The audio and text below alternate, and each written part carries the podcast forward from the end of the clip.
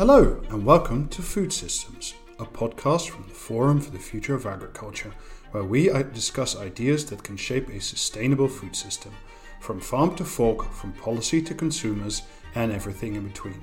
I'm your host, Robert de Graaf, and you can find us on Twitter at Forum for Ag. These episodes will be available every other week on all major podcast platforms.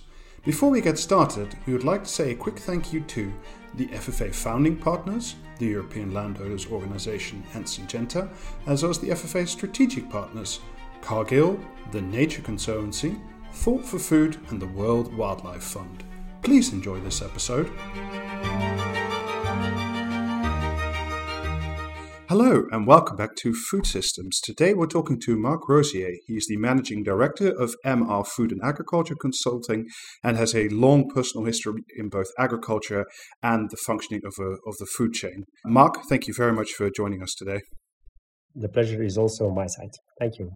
Uh, I want to start off with something that we've discussed with a number of uh, previous guests on this podcast, which is the sort of what appears to be quite a central contradiction farmers want a good living and preferably high prices for their products, but consumers and the food chain would prefer to pay less for the same product because that impacts their standard of living. Is this a contradiction that you think that can be resolved? Certainly a contradiction. Uh, if it can res- be resolved, that's another question. The market already plays a very central role in the European Union's agricultural policy today. And I think tomorrow this will not be different. Um, supply will increasingly be driven by demand. And that's what we see already. Eh? The Commission is of European Union in its regulation is uh, retrieving from, uh, from, the, from the market and the market is gaining importance. So we see much more increased price volatility and also depressed agricultural prices uh, in the European Union. Uh, why is this so? Uh, there are different uh, reasons, in my opinion. Uh, first of all, uh, the price as a signal uh, for equilibrating um, supply and market and demand is not really uh, playing its, its role. And uh, why is this? Uh, the first explanation you can find in the um, in the characteristics of, of farming, because farming is confronted, and I, I look at livestock with long production cycles. If a farmer decides today to grow uh, to to raise uh, cattle. Uh, it's only available two three years uh, later. It's also uh, these cycles is all also influenced by the climate. The longer the production cycles, the slower the reaction time to shocks in demand. And then the climate uh, adds additional complexity, complexity to the systems. Another explanation lies, in my opinion, in the great lack of permanent systematic and correct information on both supply and demand, to which the farmers can gear their individual production decisions. So there are so many farmers and only quite centralized decision centers uh, downstreams, but all those farmers they uh, they have to find individually to find the, the, the market signals and and this is not very well coordinated. And so as a consequence, what do we see? We see uh, lots of shocks in supply because demand is quite steady, but there are lots of shocks in supply.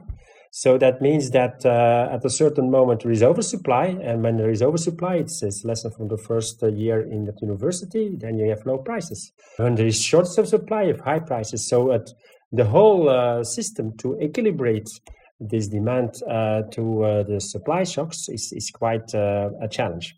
Moreover, I put aside this whole problem of characteristics of agriculture, the supply, you have also, of course, the price level as such.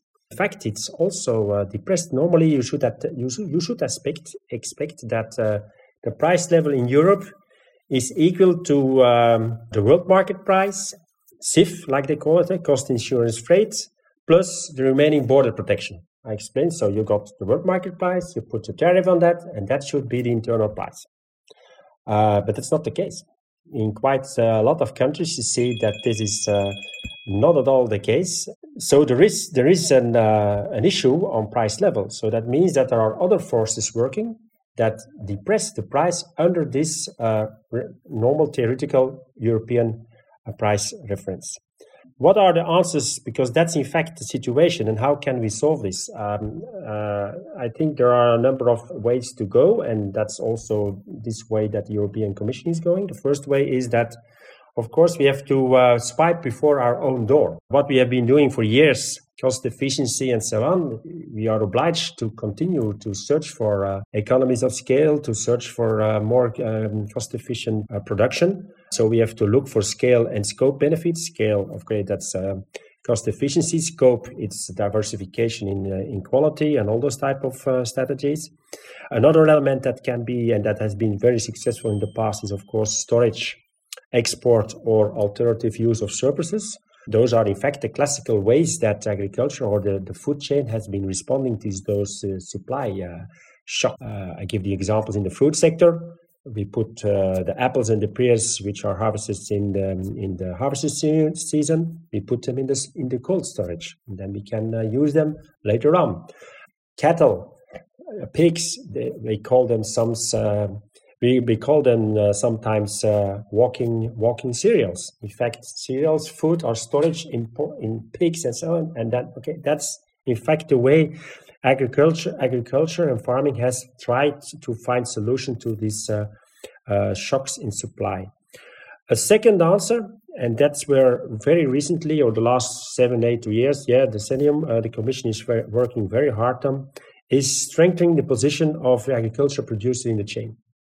Um, I explained already there are millions of farmers. Uh, when you look uh, downstreams, uh, you see the numbers of companies, processors are much more, uh, uh, at much uh, lower. And you see to the retailers that even um, more concentrated. So one of the elements of important um, element to try to solve this together with swiping for your own, own door is strengthening the position of the agriculture producer in the food supply chain. And there, the, I must say, already in 2013, 2020, so the actual, actual common agricultural policy, there is a whole chapter on uh, producer organizations, branch organizations, which were before the, um, the 2013 period uh, only uh, developed uh, in, within the food uh, and vegetable sector. Uh, this whole concept of producer organizations and branch organization has been, like I call it, horizontalized. That means they opened it up for all the sectors. So now in all agricultural sectors, you can create producer organizations or you can create branch organizations. What are the purposes of those two types of um, uh, organizations? First of all, producer organizations, farmers get access to economies of scale or scope. Together, they can negotiate better supply conditions and prices. They can exchange best practices. They can invest um, in sustainable farming tools, in risk management tools. Uh, for instance, when you want to start hedging for cereals, if you do it only with the volume of a farm, you cannot get access to those tools. When you group this uh, volume into uh, a cooperative, you can uh, recruit a specialist in hedging and you can hedge much more and um, bigger volumes. Investing in common equipment, investing in storage and, and, other facilities. They can develop specific offers, quality differentiation strategies, and so on, and so on, and so on. If they take the form of a cooperative uh, legal form, with respect of the autonomy of the individual farm because it's very important. Uh, farmers always think, uh, uh, quite often think uh, binary. That means uh, an all or nothing story. But you can cooperate very easily on one aspect in um, in farming, and you don't have, do not have to uh, bring in or to lose your autonomy on all the other aspects of farming. This way, by doing that, a producer organization can play a very important role in uh, supporting viable farm or, uh, income. There is only one important sideback, and that's the governance. The larger the cooperative, the more difficult the governance, because in a cooperative, each person has one vote. I do not have to explain. If you have an interaction between 3,000 people, it's more difficult to manage than an interaction between two people. So the governance is in fact the sideback of cooperatives, and you see it everywhere in, throughout Europe. When uh, a cooperative is not working well, it's quite often, almost for more than 70%, you can find as the reason a lack of governance. Because they are now much more on stronger European legal footing than they were before. Is this a movement that you will expect to grow in the coming five or ten years, or is it difficult to say? No, I think it will grow. Why? Because uh, cooperatives uh, and slash producer organizations uh, they uh, receive exemptions on competition law. So um, normally, a competition law uh, prohibits that uh, companies which are active in the same sector exchange information amongst each other.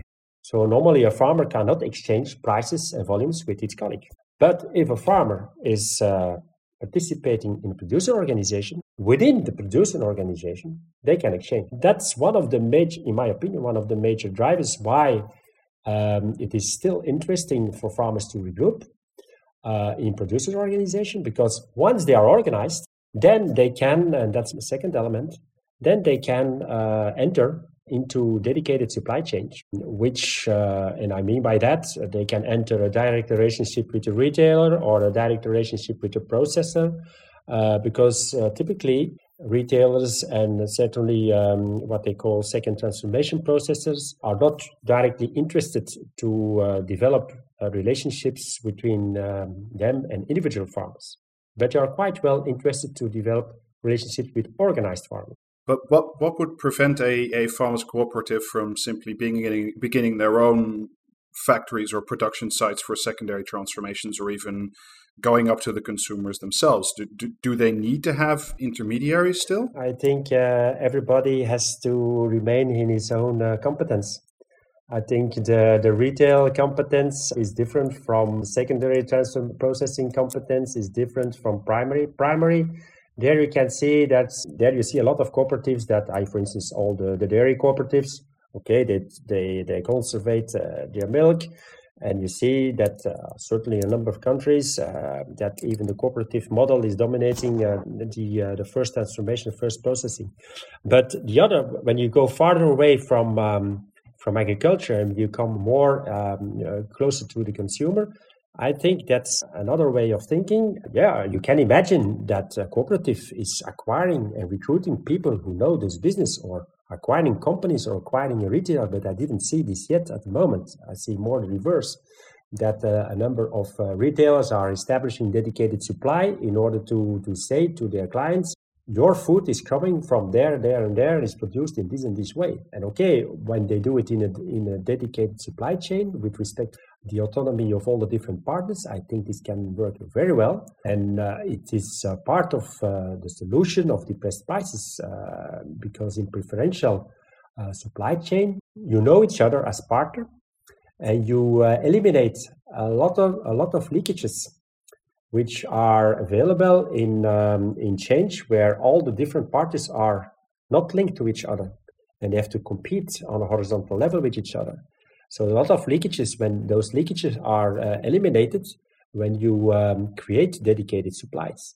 Uh, and that can be done in, in different, you can have uh, with a retailer, for instance, you can develop different uh, dedicated supplies next one to another. You can have one in beef, you can have one in pork, you can have one in, uh, in poultry, you can have one in uh, bake cereals and so on and so on. So you can have a, a lot of things, but once you are in a dedicated supply, the fact you know each other, the leakages are not present anymore. A lot of retailers, uh, they will not change their buying price, their purchasing price, uh, and everything, all the leakages you can uh, you can uh, get rid of. In fact, it, this, those will add to the net income of the farmer. Instead of doing a different set of interaction with the supply chain, more farmers should take it over themselves and sell directly to consumers, very short supply chains, uh, farm shops, online business models. Is this something that you see growing in the future? Is will that always be a, a limited niche market? Uh, this will, I think, certainly Corona has uh, shown there the way of paved the way. Uh, this will certainly remain as a business model because I want to underline also agriculture is not only one business model. There are different business models that live beside one another, so that's uh, not an issue. And I think the short chain or the short supply chain is certainly certainly a type of uh, business model that will remain because um, people uh, I, local is becoming very uh, dominant very important in europe there are about uh, seven or eight regions which are in a net export position. The short supply chain will not be a solution for uh, regions which are within the European context in a net export position. Because uh, one, one example, uh, the pig meat, for instance, we only consume 15% of the production in Belgium. So all the rest goes to uh, our fellow countries in the European Union. So those those are by, per definition not uh, short supply chain. Here you can't buy directly. But on the other hand, we speak a lot about shortening supply chain. And then we come back to the dedicated supply. By shortening, you can eliminate a number of uh, intermediaries. And I come again to my proposition, and you stop the leakages, and you can have more um, of the income that remains within this uh, dedicated supply. And then it's a question of uh, the right um, distribution. If you want to continue your dedicated supply, uh, everybody knows that each partner has to gain, otherwise he will leave. I believe very strongly in those uh, way of um, approach, and you see already that quite a lot of uh, companies, uh, not only retailers but also processes, are looking for this type of cooperation. Returning to the issue of price, one of the things that's being talked about more and more is whether or not we should shift to a what is known as a true price model, where we wherein the retail price or, or the supply chain prices fully reflect not just the production costs and the margin of profit, but also the environmental externalities. Is this something, do you think it's possible to, to move globally or within Europe to a true price model for agriculture? From a theoretical point of view, it's a marvelous concept, but uh, there are a lot of uh, barriers, I think, practical barriers to implement. Uh, first of all, I think about um, the import uh, leakage. Uh, what are you going to do with um, the imported goods? Uh, is Europe will Europe be able to impose this type of uh, calculation also on imported goods? Uh, big question marks. Um, secondly, when um, food prices increase, even in the rich Europe, the affordability of food is, is an issue. When you look back to the the treaty, European treaty uh, affordable prices is one of the key objectives of the common agricultural policy. And it's still there. After all the changes and all the uh, reforms, this objective is still central objective of the common agricultural policy, affordable prices. So um, I think when you even double the prices and double the prices, it's even it's at, at the farm level, it's uh, it would be the solution. And for the consumer, for the average consumer, probably not a big issue. It will be a very, very big issue for a lot of people who are below the line, let's say. Even if we can put it on a practical way in, um, in operation, you need to have an accompany uh, measures uh, of social redistribution uh, to help uh, people to, to buy the necessary food. Uh, theoretically, it's the most uh, most common sense system, let's say, the most equitable system, most just system. I compare it also very often with um, the non-trade concerns the European Union defended at the WTO uh, table all the time. Okay, we imply we put a lot of non-trade concerns in our uh, on the table in those in those uh, at those in those agendas. But at the end, I, I was present uh, once in, um, in one of a meeting, and then the Indian Minister of uh, Agriculture of Trade he said very simply, in my country, people are dying in the street. I, we do not speak about environment. We want to solve first that problem before we speak about environment. Today, we will not uh, say this anymore, I think, with the whole climate uh, change issues, which are really uh, very dominant. In fact, it's an illustration of the same, the same uh, problem. Uh, theoretical concepts can be very fine and very nice, but uh, on the practical level, it's not that easy to implement. As you just said, there's a lot of urgency now within the, the climate debate. Does do things like carbon storage, biodiversity promotion, will they be, do you think, a source of additional farm income, or will they just mainly end up becoming another cost center for farmers to take care of, or something that will all that will have to be paid for through public subsidy? In my opinion, for the first time now, uh, there is an opportunity for farmers to get rewarded for what they call today eco uh, services, and carbon is in fact leading this uh, this way the opportunity is there. Now we have to see that the opportunity is translated in real, uh, real rewards for the farmers. Um, and there are uh, a number of uh, barriers, of course, that have to be taken. And there is also, I, I, I say um, normally there are, I say quite frequently recently, there are a number of birds in the air, ten birds in the air, but, but you only catch two or three yet, and so we need to catch the other seven. uh, before we can really have speak about the system. Uh, what I can indicate a number of those those barriers. Uh, for instance, um, first of all, the European Commission developed with its green architecture a set of uh, uh I translated the, the, subsidy rules into a new set which will normally support this type of uh, activities. They increased conditionality, so uh, the baseline for all the farmers will be increased without payment. That's uh, that's a pity. But then they installed the eco schemes in the eco schemes in Pillar One, which are ob- obligatory at um, member state level but voluntary at farmers level. There you can get a farmer can get access to, for for instance, carbon farming uh, schemes or precision farming schemes or uh, um, agroecologic schemes, um, which uh, when he follows uh, those standards, when he follows uh, those rules, he can get additional money. And then, of course, in Pillar Two, uh, the uh, environmental um, agri- agricultural environmental measures uh, are still remaining will still remain in place. New new measures be um, allocated to this basket, and okay, there. The, so the finance is there. Will they be there? Okay, the, the member states are developing their national strategic plans. they will have to be introduced by the 31st of December of this year. Commission will be reviewing this uh, beginning next year, and so they will be implemented from the 1st of January 2023. Um, but okay, this will come, and there will be uh, money available to for the farmers to go uh, to make this transition. But my feeling is that this will not be enough. So it should be complemented by private money. Uh, and private money, then okay, uh, we are talking. A lot of talks about carbon credits. But before you can get to a credit, you need to certify all the practices that a farming is doing before you can issue a credit. Eh? Because issuing a credit is the same as issuing new money. And when you speak about new money, you speak about trust.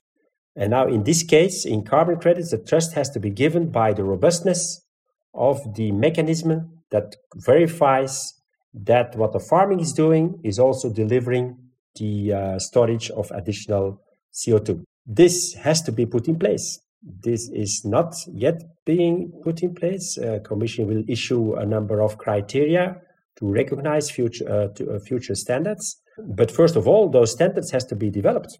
It's not only by giving uh, by indicating some uh, eco schemes that standards are developed. Standards have to be developed by private initiative by farmers associations together with uh, processors associations by individual companies but those standards have to be developed. And uh, we are not there yet. Uh, so um, yeah. this is only one element um, i see that still has to be done. Once that your carbon certificate is there then of course you have to develop the market where you can trade it. And there i'm a little bit more optimistic because we see today that there is more demand for uh, carbon credits than there is supply. So I think once the supply will be organized and um, the re- relevant um, regulatory framework is put in place, uh, the market will follow. Uh, when you see the, the compulsory market, the compliance market on the ETS, uh, European Trading System, you see that uh, the, the credits are traded at the moment uh, around um, 40, 45, 50 euros it's a ton uh, CO2 ton equivalent. In the voluntary market, it's only between 6 and 10. But what you see already is that both curves are growing exponentially and growing together. So that means that it's really demand pull. So we need to organize the supply to get to get enough uh, certificates in place so that we can fulfill demand. And everything that you see now in what the Commission is uh, launching, even the, the climate, uh, the Fit for 55% of the uh, Commissioner um, Timmermans, um, there you see very clearly that everything is pushing towards uh, that way of thinking. And then carbon is the only that's in fact is pulling all the rest, eh? all the other eco services, because behind carbon are a lot of co-benefits which are more difficult to monetize uh, which are, for instance, better water management, soil fertility, soil health, uh, biodiversity, uh, less nutrient leakage, uh, and so on, and so on, and so on. Carbon will pull this. This will also be discounted further on in the value of a carbon certificate. if you if you look at the way this market is developing now, uh, we've reached we've really just seen the latest IPCC report, which made for some very bleak reading. Uh, if I'm honest, do you think that this market development will be quick enough to really make a substantial difference in terms of the CO2 emissions and the storage we can do? Or is it too late and too slow? I must be optimistic. so I think, no, yeah, if you are pessimistic, then you can better start to say, okay, I put the light off and uh, bury me and it's finished. So we have to be positive and say and, and, um, and put everything in. Um, in place so that it can work. And if everybody does this, then we can get to the ambitions uh, which are stated by the European Commission. So um, that will be my, my answer to that question. Uh, we cannot be, I, I, think there is no time to lose. Um, uh, what IPP, the last IP, IPCC report said is uh, really alarming. Uh, I think we can't, I, I, think all the guys who were still doubting, I think this is now finished uh, we have now to work. And I think we introduced the carbon farming project. We spoke with a lot of farmers already. There is willingness to do, but we have to come with, of course, with realistic uh, proposal because that's still one of the other barriers. There are a lot of techniques that farmers can use, but today we do not know exactly what's the impact on carbon or on income of a certain technique. On the other hand, the Commission is asking for result based. Yeah, okay, but if you do not know what could be the result, even in a in, a, in between, between two limits, why should you sign? That's a blanco check. So there, there is still a lot of work to be done to calculate uh, and to accompany uh, new measures with the, cal- the, calculation of what's the impact on my income and the impact on biodiversity, all the other objectives that the European Commission wants to do because some of the measures are even uh, counterproductive. If you do a little bit too much of that, you get too little of the other. I'm not an agronomist, I'm an economist.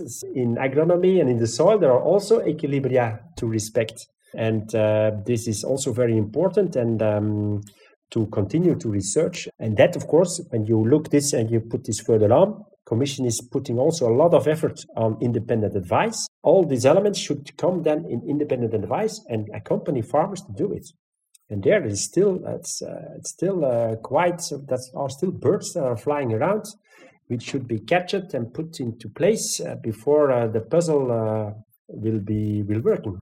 We've gone a little bit longer than usual, but it's a very interesting conversation. But I wanted to close off with the same question that we ask everybody who comes on the podcast, which is if you could give one policy idea or a practical suggestion that would really make a difference and create a more sustainable food system, what would it be? One of the specifics, uh, specific proposals the, the Commission is doing is to create an AFOLU sector. What's the AFOLU sector? They want to integrate agriculture, forestry and land use in one regulation. In fact, what they want to do, they want to reconnect what's happening in the soil with what is happening above the soil. And I think that's essential to get all the noses in the right direction the foresters, the farmers, uh, nature managers. This is all they, they, they are also using the land, and their activity using the land has the impact on what what's happening below.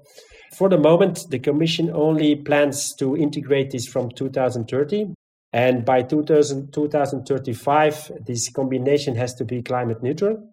And from 2036, they have to become to help all the other sectors that cannot compensate on their own to compensate CO2 emissions.